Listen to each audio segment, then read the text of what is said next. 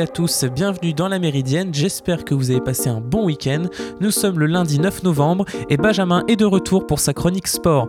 Nous parlerons également du conflit un peu obscur qui a pourtant lieu pas si loin de chez nous, celui du Haut-Karabakh. Nous ferons un petit tour d'horizon de ce sujet, mais avant cela, voici le Flash Info.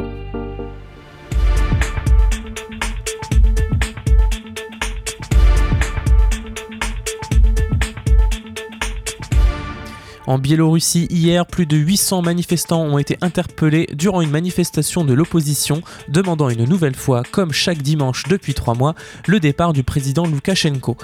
Depuis le 9 août dernier, l'opposition accuse le président de fraude électorale. La chef de l'opposition Svetlana Tikhanovskaya a exprimé son souhait de rencontrer au plus vite le président élu Joe Biden. Joe Biden aux États-Unis, justement, qui veut tout de suite marquer le coup, lui qui avait fait de la piètre gestion de la Covid-19 de son concurrent l'un des cœurs de sa campagne, vient de mettre en place une cellule de crise pour gérer la pandémie. Bien qu'il ne soit pas encore investi, Biden veut de suite élaborer puis piloter sa politique de lutte contre la Covid-19. Il prévoit de donner davantage de pouvoir aux scientifiques des centres américains de prévention et de lutte contre les maladies. De l'autre côté, de, côté de l'échiquier, le président sortant Donald Trump inquiète le camp démocrate. Ce dernier ne reconnaît toujours pas sa défaite. Son porte-parole de campagne a déclaré que le milliardaire prévoyait d'organiser une série de rassemblements pour contester les résultats de l'élection, en plus de multiplier les actions en justice, arguant sans preuve des fraudes électorales. Mais ce qui inquiète le plus les démocrates, c'est le comportement que va adopter Donald Trump lors de ses dernières semaines au poste de président des États-Unis. Certains suspectent une politique de la terre brûlée qui mettrait Biden, mais aussi les Américains, dans la pire des situations après son investiture. La commission électorale russe, quant à elle, questionne la légitimité de la présidentielle américaine. Selon la chef de la commission électorale russe, le système de vote par courrier aux États-Unis permettrait, je cite, les votes multiples, les pertes des bulletins indésirables, l'essor du vote des morts et relève d'une absence d'un contrôle systématique sur le processus électoral par voie postale dans son ensemble. Le Kremlin a par ailleurs indiqué lundi que Vladimir Poutine attendait l'annonce du résultat officiel de la présidentielle pour en féliciter le vainqueur.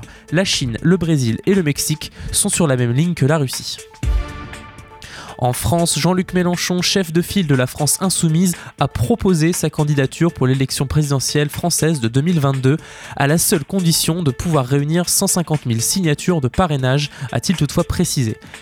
Il est le troisième candidat confirmé de cette prochaine élection avec Marine Le Pen du Rassemblement national et Nicolas Dupont-Aignan du parti Debout la France. C'est la troisième fois que Jean-Luc Mélenchon se présente. Un point sur la crise de coronavirus. Comment se situe la France par rapport à ses voisins européens? Eh bien, une semaine après l'entrée en vigueur du nouveau confinement, le nombre de nouveaux cas en 24 heures a atteint les 60 000, du jamais vu depuis le début de l'épidémie. Le nombre de personnes contaminées s'élève donc à 1,7 million sur les 9 millions de cas au total en Europe. Les premiers transferts de malades en France ont eu lieu. En effet, il existe heureusement encore un peu de marge pour accueillir des patients en réanimation, notamment en Bretagne. Comme lors de la première vague, la région est encore relativement épargnée, alors ces hôpitaux reçoivent des patients évacués d'autres hôpitaux complètement saturés quant à eux. Et avant de commencer notre point sur le conflit dans le Haut-Karabakh, pourquoi pas une pause musicale? Voici The Sunshine State et leur titre Cliff Drive.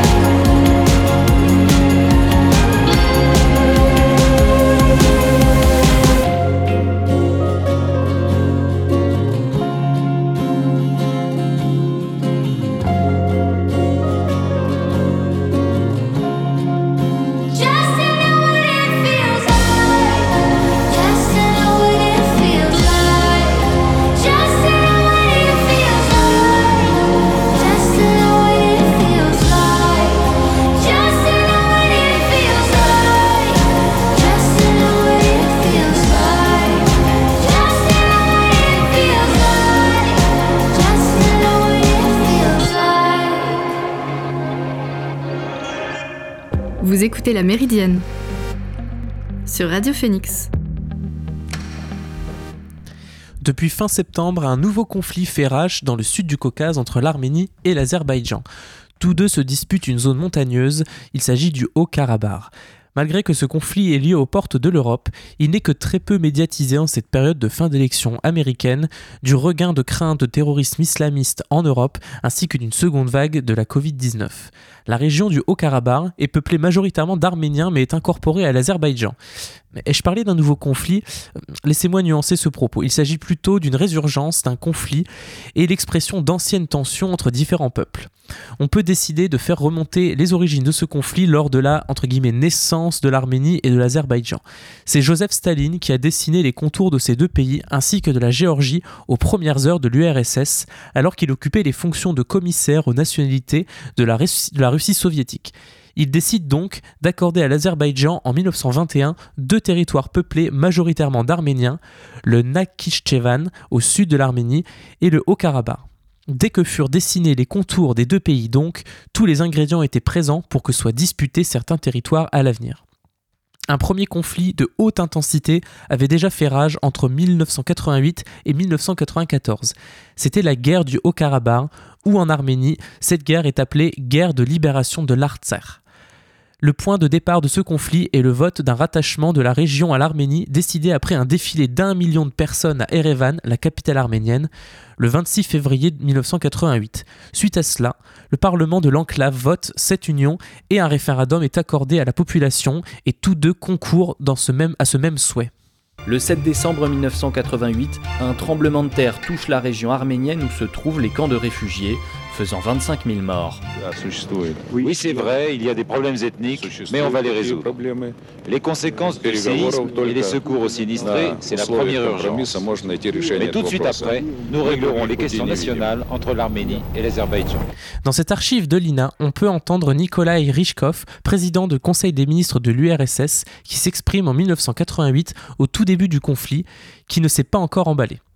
À partir de la chute de l'URSS en 1991, en revanche, la demande d'union avec l'Arménie, qui s'est développée vers la fin des années 1980 et qui avait pourtant débuté pacifiquement, prend un tournant violent. Le mouvement devient un conflit entre les deux groupes ethniques. Cette guerre fut une des plus destructrices des conflits ayant surgi après la chute de l'URSS, que ce soit en nombre de morts comme en destruction matérielle.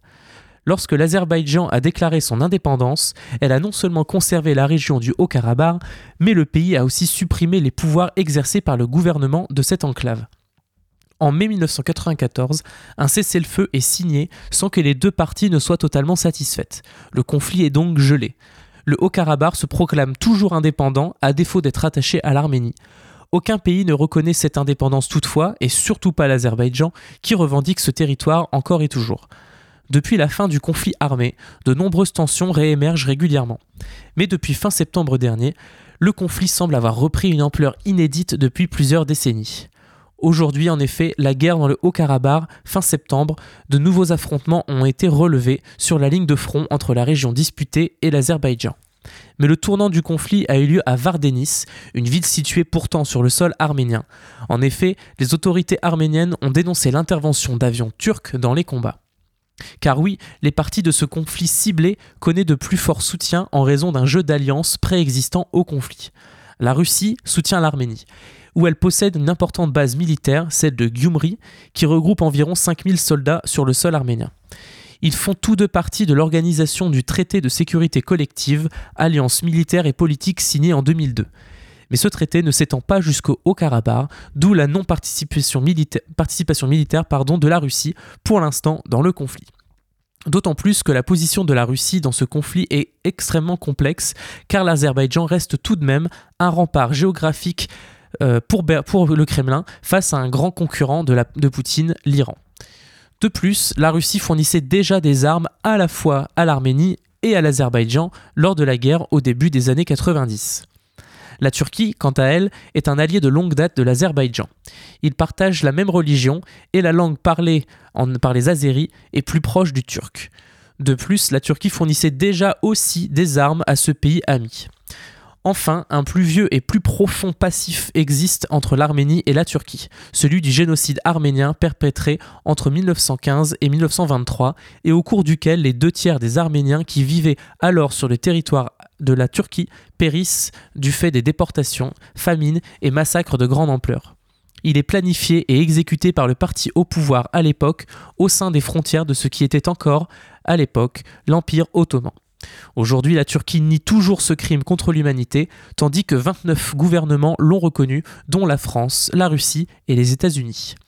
Le 1er octobre dernier, le président Emmanuel Macron s'est exprimé au Conseil européen au sujet du conflit actuel dans le Haut-Karabakh.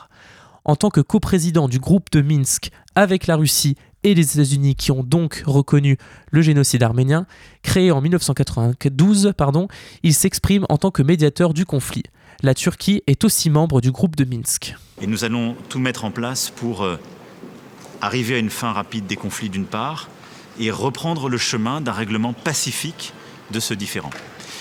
Je vais être très clair, dimanche, les frappes qui sont parties d'Azerbaïdjan, euh, à nos connaissances, n'avaient pas de justification. Et c'est ce que j'ai demandé au président euh, Aliyev. Et je veux aussi être très clair, nous disposons d'informations aujourd'hui de manière certaine qui indique que des combattants syriens ont quitté le théâtre d'opération, des combattants de groupes djihadistes, en transitant par Gaziantep pour rejoindre ce théâtre d'opération du Haut-Karabakh. Alors c'est dit avec beaucoup de diplomatie, mais le président français vise le président turc Erdogan, qu'il accuse de tirer profit de ce conflit en l'alimentant et en donnant un fort soutien à l'Azerbaïdjan, un soutien armé bien sûr. Emmanuel Macron et les autres présidents du groupe de Minsk appellent à un cessez-le-feu et une résolution du conflit par les négociations depuis début octobre. La Turquie nie en bloc les accusations du groupe de Minsk. La crainte de l'Europe et des Nations Unies, c'est que l'escalade du conflit n'aboutisse à une guerre régionalisée d'autant plus que ces derniers mois, le président turc Erdogan a multiplié les intentions guerrières et les prises de position violentes. On pense par exemple à son intervention en mer Égée dans les eaux territoriales de la Grèce, ou encore à ses menaces envers le président français suite à son discours en hommage à Samuel Paty, dans lequel il défend les caricatures, même si elles sont jugées blasphématoires. Comme vous le voyez, beaucoup d'autres conflits sont intriqués dans celui du Haut-Karabakh et aux yeux de certains géopolitologues, ce conflit pourrait se généraliser et accentuer d'autres tensions entre différents pays.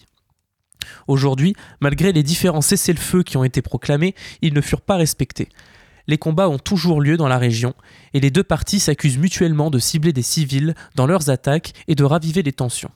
À ce jour, les combats ont fait plus de 1200 morts et les forces azéries ont déjà regagné d'importantes portions de territoire au sud de la région. Le groupe de Minsk s'inquiète pour les populations civiles. La France a rappelé que l'objectif principal consistait à assurer le maintien des populations arméniennes sur cette terre et la fin des souffrances pour les populations civiles. En ce moment même, une offensive majeure est en cours à Tchouchi, ville forteresse stratégique du Haut-Karabakh. Le président Azeri Aliyev a proclamé pardon, sur les réseaux la reprise, la prise de cette ville, tandis que les Arméniens démentent cette affirmation et ils affirment eux que le combat dure encore et que ces soldats défendent toujours bien la ville.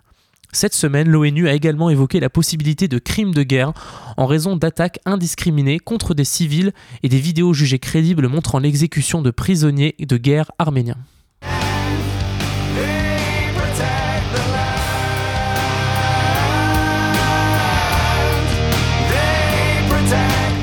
La semaine dernière, les membres d'origine arménienne du groupe System of a Down sont sortis de leur silence en sortant un single, le premier depuis 15 ans, en soutien donc aux Arméniens de la région du Haut-Karabakh, afin de récolter des dons qui seront reversés à l'Arménie. Ces derniers ne cachent pas leur intention et accusent, je cite, les régimes corrompus d'Aliyev en Azerbaïdjan et d'Erdogan en, en Turquie. Avec cette prise de parole inattendue, c'est un grand coup de projecteur qui est mis sur le conflit.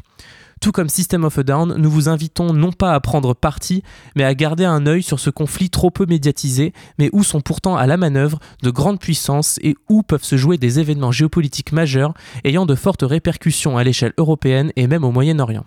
Vous écoutez La Méridienne sur Radio Phoenix.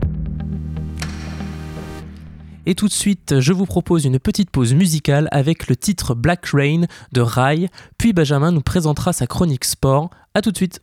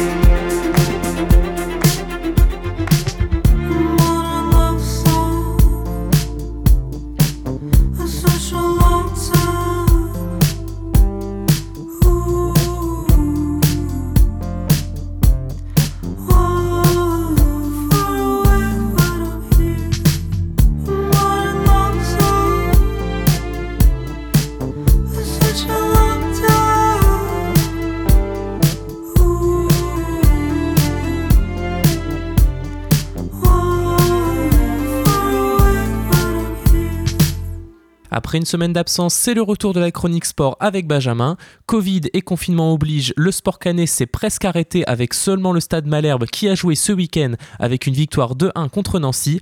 Donc pas de retour sur les résultats régionaux cette semaine, mais heureusement le sport mondial ne s'est pas totalement arrêté, avec notamment la fin du Tour d'Espagne hier après-midi qui a conclu le meilleur tour de l'année pour les Français. Aucun Français dans le top 10 du Tour de France et seulement deux victoires d'étape. La grande boucle avait été difficile pour les cyclistes français. Puis en Italie, à part Arnaud Desmar sur les sprints, vainqueur de quatre étapes et d'un maillot distinctif, le bilan était mince. Il y a trois semaines, pour le départ du Tour d'Espagne, la pression était forte sur les Français et sur Thibaut Pinot, qui après sa blessure sur le Tour de France, avait annoncé miser sur la Vuelta. Mais comme si la malédiction semblait s'abattre sur les Français et les grands tours, il est obligé d'abandonner après seulement quelques jours de course. À ce moment-là, les espoirs d'une Vuelta réussie semblaient plus loin que jamais pour les Français, d'autant plus que son coéquipier David Godu n'était pas dans le coup avec une 35e place au classement général dès la première étape. Offensif et entreprenant, le Breton n'aura jamais lâché et a repris la forme et connu deux dernières semaines fantastiques. Vainqueur de ses deux premières étapes sur des grands tours avec deux arrivées au sommet et surtout une huitième place au général hier à Madrid, le, lieutenant habituel de Pinot a montré qu'il peut être un leader d'une équipe et devient le seul Français à faire un top 10 au général sur un grand tour en 2020. Mais il n'est pas le seul à avoir égayé le bilan tricolore sur les grands tours 2020 avec la révélation de Clément Champoussin qui s'est montré très intéressant avec deux top 10 d'étape pour son premier grand tour. Et puis il ne faut pas oublier le TGV de Clermont-Ferrand, Rémi Cavagna, qui s'est fait plaisir et a fait plaisir pendant ces trois semaines en terminant super combatif de la Vuelta. Le coéquipier de la Philippe est même passé proche d'une démonstration de puissance vendredi en retenant à lui seul le peloton jusqu'à 2 km de l'arrivée. Mais Benjamin, il y a un autre Français qui a impressionné et en plus c'est un régional. Impressionné, c'est peu dire. Il nous a régalé omniprésent à l'avant avec 7 échappées sur 18 possibles, un maillot de meilleur grimpeur remporté haut la main et une 14e place au général. Guillaume Martin nous a tout fait sur les routes d'Espagne. Il n'a manqué qu'une étape pour le natif de Paris qui n'est pas passé loin à plusieurs reprises, notamment lors des 5e et 10e étapes. Porteur du maillot à poids dès la septième journée, l'ancien du sport études de Flair n'a plus jamais lâché cette tenue si populaire et est arrivé à Madrid avec presque trois fois plus de points que son dauphin. Le diplômé de philosophie est ainsi devenu le sixième français à remporter le maillot de meilleur grimpeur de l'autre côté des Pyrénées. Pour sa première saison chez Cofidis, celui qui est licencié à Condé en Normandie peut être heureux de sa saison, même, s'il n'a encore jamais levé les bras sous sa nouvelle tunique. Il peut se targuer d'excellents résultats et d'être le meilleur français sur les grands tours en 2020 avec donc une Vuelta magnifique et une onzième place au général de meilleur français sur le Tour de France. Bref, que d'espoir pour le philosophe normand. Passons maintenant à un sport collectif et au rugby avec une première pour un joueur français qui porte tous les espoirs du monde ovale tricolore. Jamais un Français n'avait été élu meilleur joueur du tournoi des Six Nations, jamais avant Antoine Dupont, le demi de mêlée du Stade toulousain. À seulement 23 ans, le Bigourdan est le premier tricolore à remporter cette distinction créée en 2004 avec 46% des voix. Après une fin de décennie 2010 très compliquée pour le rugby français qui ne se battait plus avec les grandes nations mais avec les Fidji et le Japon, les Bleus ont donc dû se réinventer en se basant sur une nouvelle génération qui a remporté deux titres mondiaux des moins de 20 ans en 2018 et 2019. Entraînés par Fabien Galtier, les Bleus sont sur la bonne voie, notamment grâce à la nouvelle star Antoine Dupont qui est déjà dans la discussion parmi les meilleurs joueurs du monde à son poste.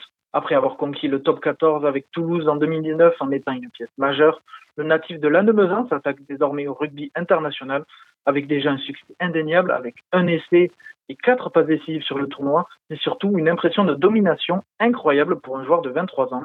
Antoine Dupont sera le joueur clé des Bleus pour la décennie à venir et pour l'aider à porter le rugby français vers la place qui doit être la sienne, il pourra compter sur son coéquipier de toujours à Toulouse, le demi d'ouverture Romain Ntamak, qui était également parmi les joueurs nommés pour le titre de meilleur joueur du tournoi des, Six Nations. Mais celui qui va devoir porter la pression du renouveau du rugby français, ce sera bien Antoine Dupont. Mais si le neuf toulousain a bien montré une chose depuis le début de sa jeune carrière, c'est qu'en bon rugbyman, la pression, il la boit. Merci Benjamin, on te retrouve donc la semaine prochaine pour un nouveau tour de l'actualité sportive. Quant à nous, chers auditeurs, c'est déjà la fin de cette émission, j'espère qu'elle vous a plu. Je vous retrouve dès demain pour un nouveau numéro de la Méridienne. D'ici là, passez une bonne journée sur Radio Phoenix.